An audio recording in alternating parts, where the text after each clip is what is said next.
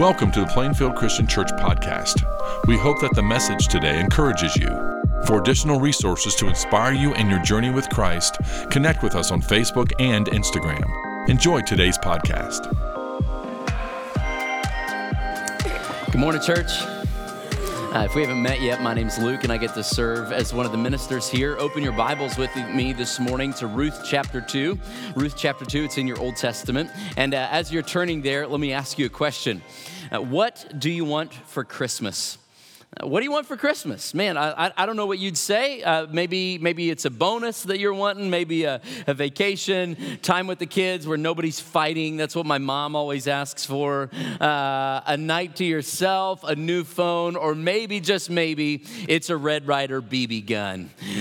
You remember, though, as a kid, right, when you get asked that question, what do you want for Christmas? 6 little words, but that question is way more than just 6 little words, isn't it? That is a doorway into a magical universe full of opportunities. What do you want for Christmas? When I was a kid, there were 6 of us siblings, and my parents would ask us, they'd say, what do you want for Christmas? And then they'd hand us one of those catalogs that came in the mail. Kids, they were made out of this thing called paper. And and we go take those catalogs off, and we just spend hours flipping through them and circling everything we wanted. And then we'd go give them back to mom and dad. And mom and dad would look through and see all the things we circled. And they'd look at the toy that we circled. And then they'd look at whatever those little numbers were below with the little S and the line through it. And then the little game was they'd try to talk us out of whatever that we circled, right? And mom would say, well, like, no, you can't have a Red Ryder BB gun. Why? Because you'll shoot your eye out, right? That was her reason. And so, well, what else do you want for Christmas? And I can remember the year, no lie, that I circled a unicycle. And I saw this unicycle, and I just had a vision in my head of little 8-year-old Luke, and I thought, you know, within a day or 2, I'll be riding this thing to school and auditioning for the Cirque du Soleil. Everything will be great. And then, like, within a couple days of cleaning up the wrapping paper off of the floor and putting away the lights, I realized that actually I'm uncoordinated. And just because to this day I still own a unicycle does not mean that I can actually ride one. And so if anybody needs a free unicycle this year, I've got one. It's all yours. You can take it. Let me ask you the question. What do you want for Christmas? Because when we come year after year, day after day sometimes, and we bring our wants to the table, and yet over and over and over again, we are met by disappointment, and we find that this world is rigged for our dissatisfaction, then, well, we end up just doing what we saw Naomi do last week in Ruth chapter 1, that when we don't get what we want, or even sometimes we do get what we want and it fails to satisfy us, we end up just like downgrading our desire, and we let hope fade into the background, and we sometimes close ourselves off to avoid being hurt again. I'm not an animal expert, but I've learned something recently about sand gazelles. This is an Arabian sand gazelle. They live in the desert of Saudi Arabia, where it's obviously very hot and very dry. And when it's hot and dry and there's a shortage of water, God has made this Arabian sand gazelle that in order to survive, God has given it this ability that it can actually shrink its heart and shrink its liver to try to conserve water, to protect itself so that it can survive. Isn't that incredible? This thing can shrink its own heart to survive. And if we're not careful, sometimes you and I, when life hurts you, and when you face disappointment, and when you have had your hope dried up over and over and over again, you'll be tempted to do the same thing, to just shrink your heart a little bit. Because what happens if you never find water? And so you shrink your heart, and it comes out in a variety of different ways. You start trying to control the situation to get what you want. Or you start in your relationships, you don't go to the depths anymore. You just hang out at the shallows to avoid the risk of vulnerability. Or in your relationship with the Lord, you stop expecting great things from God, and you just shrink your heart. In contrast, though, to the Arabian sand gazelle is the good old white-tailed deer. And a deer gets thirsty, and it sometimes gets hot and dry. But what does a deer do when it gets thirsty? The Bible actually tells us in Psalm 42, it says, as the deer pants for streams of water, so my soul pants for you, my God. My soul thirsts for God, for the living God. Man, is that the cry of your heart today? Because when it gets hot and when it gets dry and that deer gets thirsty, what's that deer do? It starts panting. That deer starts walking around everywhere with its tongue wagging, letting the whole world know that it's thirsty, that it's on the hunt for water, and that it believes it's going to find something to drink. And so that's the challenge that Naomi is going to face today in Ruth chapter 2. And that's my gentle challenge to you this season as well. Just don't shrink your heart. But take those desires, take those longings, take those dreams, and bring your hope to God. We're in Ruth chapter 2 today, Ruth chapter 2 in the book of Ruth. It's in the Old Testament, and our story takes place in the little town of Bethlehem where Jesus was born. That's where we hear all the Christmas stories about. But the story of Ruth takes place 1,000 years before that. And Ruth is pretty famous for being a love story, but it's not just a love story. It's also a grief story. Because Ruth is barren. She doesn't have any kids, and she's now left her homeland to follow her mother-in-law, Naomi, and she's lost her husband. And Naomi, her mother-in-law, it's a story of grief for her too, because she also had to leave her home, and she lost her husband, and she lost both of her kids. And so if we walked up to Ruth and Naomi today, and we asked them, hey, what do you want for Christmas? I don't know what they'd say, but we can infer that maybe they'd say something like, well, I'd love a husband, I'd love a baby, or like today, even just like food and shelter would do. The bottom line is hope. We want hope. And so let's pick up the story. We're going to read all of Ruth chapter 2 here together, and we'll stop and start a little bit on the way. Remember, the scene is that they've left Moab, and they've just arrived back home in Bethlehem, and the text says this. It says, now Naomi had a relative on her husband's side, a man of standing from the clan of Elimelech, whose name was Boaz. And Ruth the Moabite said to Naomi, let me go to the fields and pick up the leftover grain behind anyone in whose eyes I find favor. Naomi said to her, go ahead, my daughter. So she went out, entered a field, and began to glean behind the harvesters. Pause right there. Here's the context. God wanted his people, the Jews, to be a light to the world, to show them who he is. And so God hardwired into the Jewish law ways of caring for the poor, to show the world that, hey, our God is a God who cares about taking care of those who can't take care of themselves. And one of those ways was that Jewish farmers were required by law to only make one pass across their fields when they're harvesting. So if you're a farmer harvesting barley, remember you're harvesting everything by hand, so sometimes things are going to fall, you're going to drop something, and when some extra barley falls to the ground, you can't go back and pick it up. You have to make one pass and leave all the extras laying there, and you're also supposed to leave a little extra around the edges of your field so that the poor can come along behind you, they can pick up the scraps, and they can have enough to eat. Over and over and over again in the law, God makes ways to care for the foreigner, the fatherless, and the widow. That triplicate appears over and over again, the foreigner, the fatherless, and the widow, and Ruth just happens to be all three. She's foreign, she's a fatherless, and she's a widow, and so she's going to come along and pick up the scraps. It's called gleaning. The text goes on. It says, as it turned out,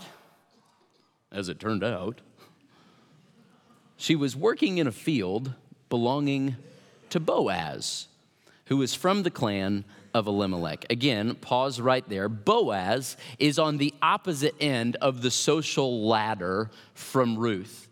Ruth is an underprivileged, impoverished female foreigner, and Boaz is a well-known Jewish man of prominence. The text that we just read here says that he was a man of standing in the NIV. The ESV says he's a worthy man. The NLT says he's an influential man. The CSB says he's a prominent man. And the King James Version says he's a mighty man.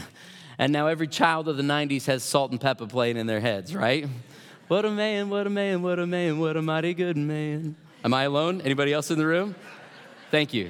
Yeah, like the text doesn't come right out and say he's tall, dark, and handsome, but we can assume, right? And Boaz, he just gets better and better and better as the story goes along. Now, last week we said that when you read a name in Scripture, that's really important. It can give you a clue to who somebody is, but it's also really important when you're reading the Bible to notice the first words that come out of somebody's mouth, because often the first thing you hear somebody say is a clue to their character. So what's the first thing we hear Boaz say?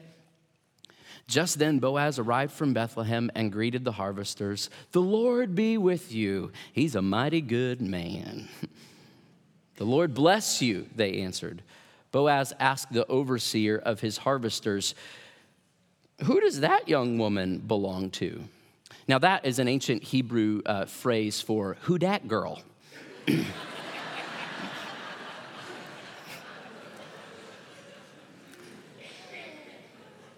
The overseer replied, she's the Moabite. Yeah, she's not one of us. She's the Moabite who came back from Moab with Naomi. She said, please let me glean and gather the sheaves behind the harvesters. She came into the field and has remained here from morning till now, except for a short rest in the shelter. So Boaz said to Ruth, my daughter, listen to me. Don't go glean in another field and don't go away from here. Stay here with the women who work for me. Watch the field where the men are harvesting and follow along after the women. I've told the men not to lay a hand on you, and, you know, whenever you're thirsty, go get a drink from the water jars that the men have filled. And at this, she bowed down with her face to the ground. Now, you see what Boaz is doing. It's like, okay, Boaz, I see you, right? She's like, no, Ruth, you don't just have to pick up the scraps, you know? I mean, if you're working hard, if you get thirsty, you know, you could come have a drink. You know, he's like going above and beyond, little by little here. All right, okay, I see you. He goes on, and Ruth, she's flabbergasted by this. Ruth says this. She falls on her face to the ground, says she asked him, why have I found such favor in your eyes that you notice me a foreigner? What Boaz is doing is crazy. Boaz replied, here's why. I've been told all about what you've done for your mother-in-law since the death of your husband, how you left your father and mother and your homeland and came to live with a people you did not know before. May the Lord repay you for what you've done. May you be richly rewarded by the Lord, the God of Israel, under whose wings you have come to take refuge. May I continue to find favor in your eyes, my Lord. She said, you've put me at ease by speaking kindly to your servant, though I do not have the standing of one of your servants. At mealtime, Boaz said to her, hey, come over here. Have some bread. Dip it in the wine vinegar. When she sat down with the harvesters, he offered her some roasted grain. She ate all she wanted and had some left over. That's a remarkable turn of events for a woman who didn't know where her next meal was going to come from. And this would have been astounding in that culture. It's incredible. This is completely upside down from what we expect. In this scene here, Boaz, he doesn't have to, but he invites Ruth to come join him at this meal.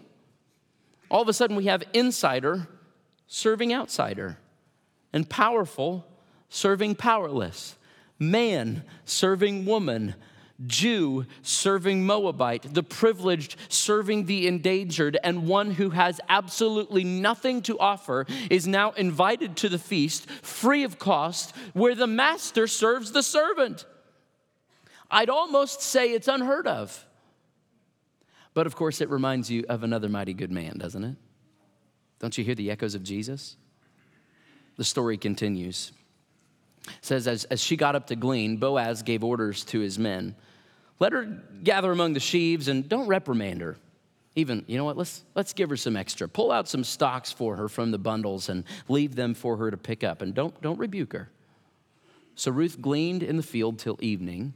Then she threshed the barley she'd gathered, and it amounted to about an ephah. That's about 30 pounds. She carried it back to town, and her mother-in-law saw how much she had gathered, because an ephah, that's how much a normal worker would make in 2 weeks, but Ruth made it in 1 day. This is an incredible blessing from God, but it gets even better. The text goes on. It says, Ruth also brought out and gave her what she had left over after she'd eaten enough. And her mother-in-law, she's astounded. Where did you glean today, and where did you work? Blessed be the man who took notice of you. Then Ruth told her mother-in-law about the one whose place she'd been working. The name of the man I worked with today is Boaz, she said. The Lord bless him, Naomi said to her daughter-in-law. He has not stopped showing his kindness to the living and the dead. Naomi is astounded by this turn of events here. This is like spiritual whiplash for her because she started the day with this kind of forgotten hope, sand gazelle, shrunken heart bitterness, and now God is melting her heart with overwhelming blessing, and it gets even better. Naomi goes on, she says, that man is our close relative. He's one of our guardian redeemers. Now pause right there, because on top of this, Boaz isn't just a mighty good man. He isn't just a relative. He's also a redeemer. The guardian redeemer was another provision that God had made in his law to take care of the weak. If a man was unable to hold on to his property, he got in debt or something like that, his closest male relative was called the guardian redeemer, and he had the legal right to purchase that property so that it wouldn't be sold out of the family. It could continue down and be a part of the inheritance. In the same way, if a man died without having any kids, there's no heir to inherit his stuff. The closest male relative, a guardian redeemer, could marry his widow. They could conceive an heir together who would inherit all the stuff in that guy's name. It was a way of providing for those who could not provide for themselves. And all of a sudden we see here Boaz, he's one of the redeemers. Could it be? Is there perhaps a reason for hope, a reason for Naomi to unshrink her heart again? The text ends by saying this, then Ruth the Moabite said, he even said to me, stay with my workers until they finished harvesting all my grain. Naomi said to Ruth, her daughter-in-law, it'll be good for you, my daughter, to go with the women who work for him because in someone else's field you might be harmed. So Ruth stayed close to the women of Boaz to glean until the barley and wheat harvests were finished, and she lived with her mother-in-law. So by the end of this chapter, you've noticed it just a little bit, that Naomi might be starting to change, that she's bringing her desire back to the table. She's unshrinking her heart, and she's opening herself up again to Ruth, to Boaz, even to God. And that's a dangerous thing, but it's the thing that you were made for. You and I, we were made to be fully alive in Jesus. You were made to have a heart that is fully his, that longs for him. You were made to have a heart that pants for him like a deer pants after water. So let me ask you the question again. What's your desire? What do you want? And each week as we walk through this story together toward Christmas, we're asking some tough questions together. Last week in Ruth chapter 1, we asked, where's God when it hurts? And today in Ruth chapter 2, as we bring these desires to God, we're asking, okay, what's God going to do with this? How will God provide? How will God provide for you and I? We see three answers here in Ruth chapter 2 that we just read together. The first one is this. God will provide through sovereign circumstances. Sovereign circumstances. Back in the 1800s, one of the most famous stage actors in America was a guy named Edwin Thomas. Edwin Thomas was a small man with a huge voice, and he was world-renowned. He was particularly good at his Shakespearean performance. He was famous all across the country, but Edwin Thomas lived a tragic life. He had two brothers, John and Junius, who were both also actors, but they weren't quite as successful as him. But one time, the three of them performed the play Julius Caesar together. And as they did, Edwin's brother John played the role of Brutus. You might remember the story that Brutus was Julius Caesar's friend who turned on him later in a brutal assassination. And sadly, that was a sign of things to come. Because just a couple years after that play, that same brother John became a real-life assassin, sneaking into Ford's Theater on a crisp April night in 1865 and firing a fatal bullet into Abraham Lincoln's head. Those brothers, their name was Booth, Edwin Thomas Booth and John Wilkes Booth. And after what his brother John did, it wrecked Edwin's life. He was so ashamed, shaken, embarrassed that he retired early. He quit the stage. He stopped acting. He shrunk his heart to protect himself. And Edwin's life might have fallen completely off the rails if it hadn't been for a particular incident that happened at a New Jersey train station.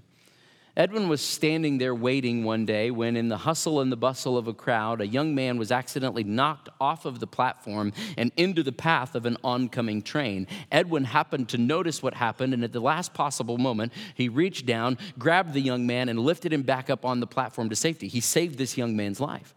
And the young man kind of dusted himself off, put himself together, and looked back up at his rescuer and realized, oh, this is the famous actor. This is Edwin Booth. But Edwin did not recognize the young man. It wasn't until weeks later that Edwin got a letter in the mail from the secretary to General Ulysses S. Grant. It was a letter that was thanking Edwin Booth for his actions at the train station where he had saved the life of the son of Abraham Lincoln. The man had been none other than Robert Todd Lincoln. Two Booth brothers.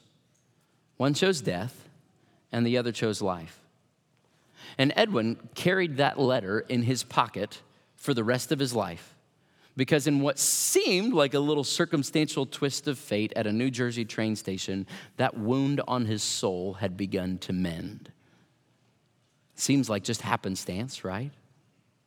The text we read earlier says that Ruth just happened to glean in the field of Boaz. She didn't have an angel guiding her. She didn't have a pillar of cloud, didn't have an X marks the spot, didn't have a neon sign from heaven, didn't have a star in the sky to follow. Just as luck would have it, Ruth wound up in Boaz's field. And you know, it's been said before that coincidence is just God's way of remaining anonymous. Ruth's great-grandson, a guy named David, would write this in Psalm 31. He said, "God, my times are in your hands." And if that was true for David, if it's true for Ruth, if it's true for me and you, that our times are in his hands, then that means that God is sovereignly active in the circumstances of your life.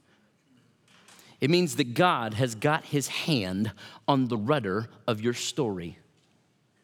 It means that God is knitting together the events of the universe, and he's weaving them all into his great redemptive tapestry. It means that you are not here by accident. It means that no matter where you are in life, God's got you right where he wants you. Now, it's not just any old field, Ruth. And that means for you and me, it's not just the dead-end job. And it's not just the same old routine, day after day after day. And it's not just errands to run and doctor's appointments and bills to pay and kids to raise and games to go to. Like, God put you there, and he will provide for you there. A few weeks ago, we got a visit from some of our friends at TCI, which is a ministry our church has supported for a number of years in Ukraine. And obviously, you can imagine over the last series of months during the war, they've had a really hard stretch, and they've experienced devastating loss and horrific stories. And while our friends were here, they were telling us about everything that's been going on. And I'm going to pause here for a minute and remind you that, like, when you give to Plainfield Christian Church, a portion of every dollar there goes to provide relief and aid in some of the darkest places around the world, which is why we are not ashamed to ask you to keep giving here, because God's using it to bring the kingdom of heaven into dark places all around the planet. But while they were here, our friends showed us this video. It's a video of a church in Kherson, Ukraine, which is right in the heart of the war zone, the worst of the worst. And this church, before the war, had 20 people in it. Take a look. They're meeting this morning, and it's overflowing. They are experiencing full-blown revival right in the middle of a war zone. The gospel's taking root. Even in the darkness, God is still moving. Even in war, he is ushering his sovereign circumstances together to provide for his people. If God can do that on a train station in New Jersey and a Palestinian farm field and a Ukrainian war zone, can't he do that with your life? He will provide for you through sovereign circumstances. Your times are in his hands. Here's the second thing. How will God provide? God provides through sovereign circumstances. He also provides, though, through his countercultural law. Because before Boaz, the mighty good man, ever came on the scene, God had already ordained a way for the foreigner and the fatherless and the widow to be taken care of. And it was through his law, where God instructed his people to go against the grain of the world around them, to set aside their self-centeredness and to leave some grain behind to help feed other people, and even sometimes to set aside your own desires and your own wealth to purchase property or even father an heir on behalf of someone who couldn't provide for themselves. And that stands in stark contrast to the world around them. It stands in stark contrast also to the world around us, doesn't it? Because the message you're going to hear when you walk out those doors is you do you and you speak your truth and nobody else can tell you what's right and what's wrong for you. And listen, that sounds like freedom, but it's actually slavery, and it will leave you marooned on an island of your own making with no moral compass with which to find your way home. You can go read the stats on your own this afternoon on sexual dysfunction and substance abuse and loneliness and mental health. Like, the way of the world is not working. What more proof do you need? And in the middle of that, we get to step into that world as the people of God who live by the laws of God that have been written on our hearts through the Spirit of Christ. And we get to say, actually, you know what? When you unshrink your heart and you listen to God, when you embrace God's design for your life, when you embrace God's design for your marriage, when you embrace God's design for your career, when you embrace God's design for your finances, when you embrace God's design for gender and sexuality and God's design for a life of service, and you admit that you're actually not the best one to run your own life, that actually He is, God uses His law written on our hearts to show the world the goodness of who He is in a way that is radically countercultural. Because remember, this story, the story of Ruth, happens at the time of the Judges. We said last week, that was the time, the book of Judges says, where every person did what was right in their own eyes. Does that sound familiar to anybody? And yet, not Boaz. Boaz chose to live according to the law of God. And look what God did to provide through that. And it wasn't just that Boaz followed the rules. It's that Boaz allowed the rules, the laws of God, to give him God's heart, because he went way over and above. One author said that the letter of the law says, let them glean, but the spirit of the law says, feed them. And as you live according to the laws of God, now that we follow Jesus, we don't just do away with God's laws and do whatever we want, but as we follow Jesus according to His law, He uses that law to shape us and give us God's heart that allows us then to protect and provide for the people that He's put around us, just like Boaz did for Ruth. So, like, are you living the way God's made you to live? And that means, do you have His heart? Do you have His eyes for the lonely? Do you have His eyes for the foreigner? Do you have His eyes for the fatherless? Do you have His eyes for the widow? Do you notice them like Boaz noticed Ruth? Are you the kind of boss who really genuinely takes care of your employees and works for their best interest? Are you the kind of spouse who genuinely lives a life of service in your marriage? Are you the kind of family that leverages the resources God's entrusted you with, not just for yourselves, but for the good of those He's put around you? James 1:27 says, hey, you want to know the kind of faith that God likes? Religion that God our Father accepts as pure and faultless is this: to look after orphans and widows in their distress and to keep oneself from being polluted by the world. That's the heart of God, and that's what God's law is designed to help us do. Practically speaking, I hope that means you will give and serve your socks off at this church, because we believe in what God is doing here to provide for people all around the world and help them become fully alive in Jesus. It means I hope you'll take those giving catalogs that Eric talked about, and I hope you'll use those as part of your family rhythm this Christmas and talk about, hey, at this time of the year when the rest of the world is focused on getting, we're going to respond to God, and we're going to recognize how generous God's been to us by focus on giving to those that He's put around us. And when you do that, you'll find, like Boaz and Naomi and Ruth found, that it really is more blessed to give than to receive, and that God really does provide for you, and that God really will meet all of your needs in ways that are wilder than you possibly could have imagined. And God will use you to provide for the people around you. Okay, so two things. Number one, God will provide through His sovereign circumstances. Number two, He'll provide through His countercultural law. Here's the third thing. God provides for you and your desires through counterintuitive generosity. Counterintuitive generosity, because God is generous. It's who He is. But that doesn't mean we get everything we want, right? I mean, even here in chapter 2, Ruth and Naomi, they don't get everything that they circled in the catalog. They get a nice meal, but we come to the end of chapter 2, and it's not like their future's totally secure. They haven't gotten everything they wanted, but God has given them just enough to remind them that He can be trusted, that they can dare to unshrink their hearts and hope again. God will provide for you. But here's why God's generosity often feels counterintuitive to you and me. It's because God is way more interested in changing your hearts than He is in changing your circumstances. God doesn't just want to change your circumstances. He wants to change your heart. So will you open your heart to how God wants to change you and shape you in this season? A couple of weeks ago, I got to do the funeral for Orville Reese. Some of you will know Orville. Wonderful, wonderful, sweet man. And Orville and Wilma have been part of our church for a long time, and you can't talk to them for more than about 5 seconds without them telling you just how kind God has been to them. And I love their story. Orville and Wilma met many years ago when they were both at college. And Orville was cleaning the dorms, mopping the floors. And Wilma walked in, and he'd never seen her before, but he saw her ginger hair, and he said, "Well, hi, Red." And she said, "That's not my name." And 73 years later, they're the longest married couple in our church. 73 years together. What a legacy. And the last 3 of those years have been really hard. Orville's needed a lot of care. Wilma stayed by his side pretty much 24/7. That's a hard season. But if you talk to Orville and Wilma, they both said the same thing. It's amazing. They said, "You know what?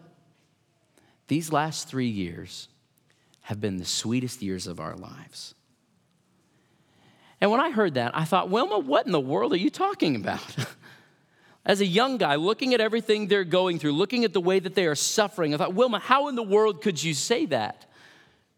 But if you asked her today, she'd say, we opened our hearts to what God wanted to do, and we realized that no matter what else, we still had him and we still had each other.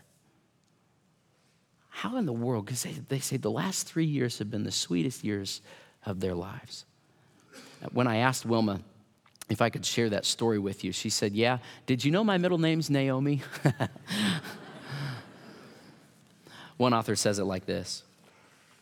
He says, if the foundation of your happiness is your vocation, your relationships, or your money, then suffering takes your source of joy away from you.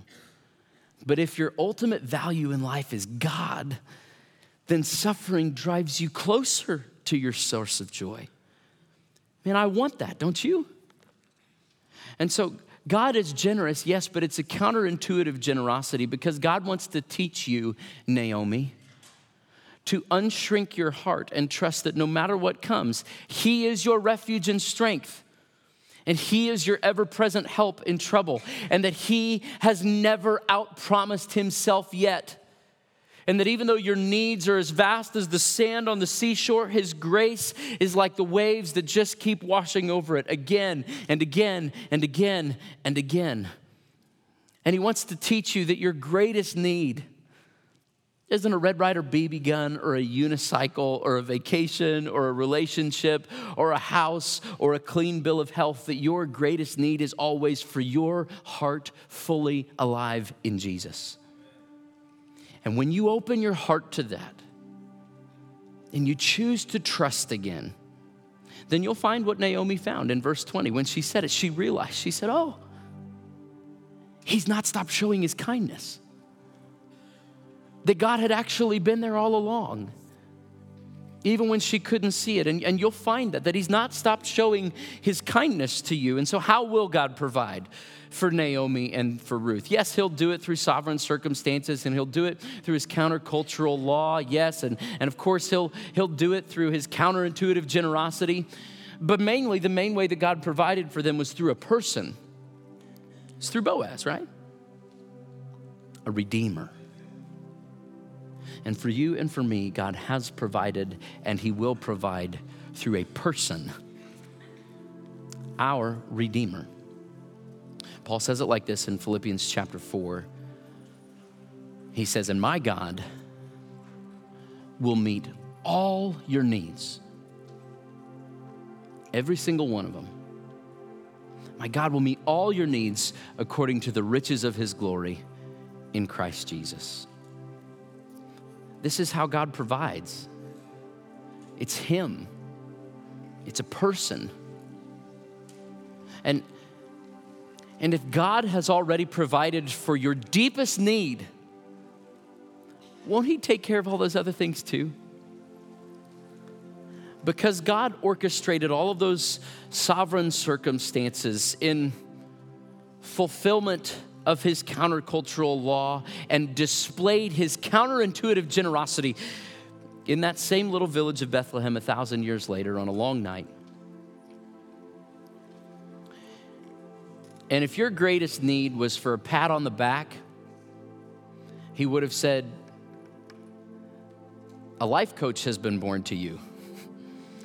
And if your greatest need was for better relationships, he would have said, a therapist has been born to you.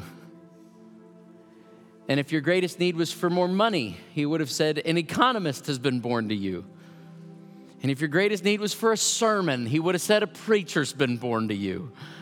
And if your greatest need was for better health, he would have said, a physician has been born to you. And if your greatest need was for better government, he would have said, a politician has been born to you. But God knew that you and me, our greatest need was for a redeemer.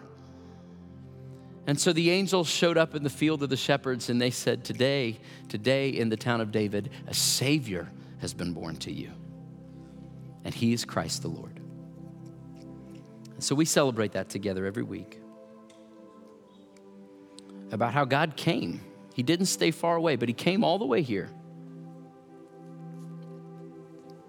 so that you and I could have a redeemer. How will God provide? He already has, which means that he will. So I'm gonna give you a few moments on your own to be with the Lord and to thank him for how he came. And he orchestrated all of those sovereign circumstances to send Jesus to the cross in fulfillment of his law so that you and I could say today that yes, no matter what your life is like today, he has not stopped showing his kindness. So take a moment and receive this little piece of bread, which is the body of Jesus that was crucified for you and me. And then I'll pray and we'll receive the cup together.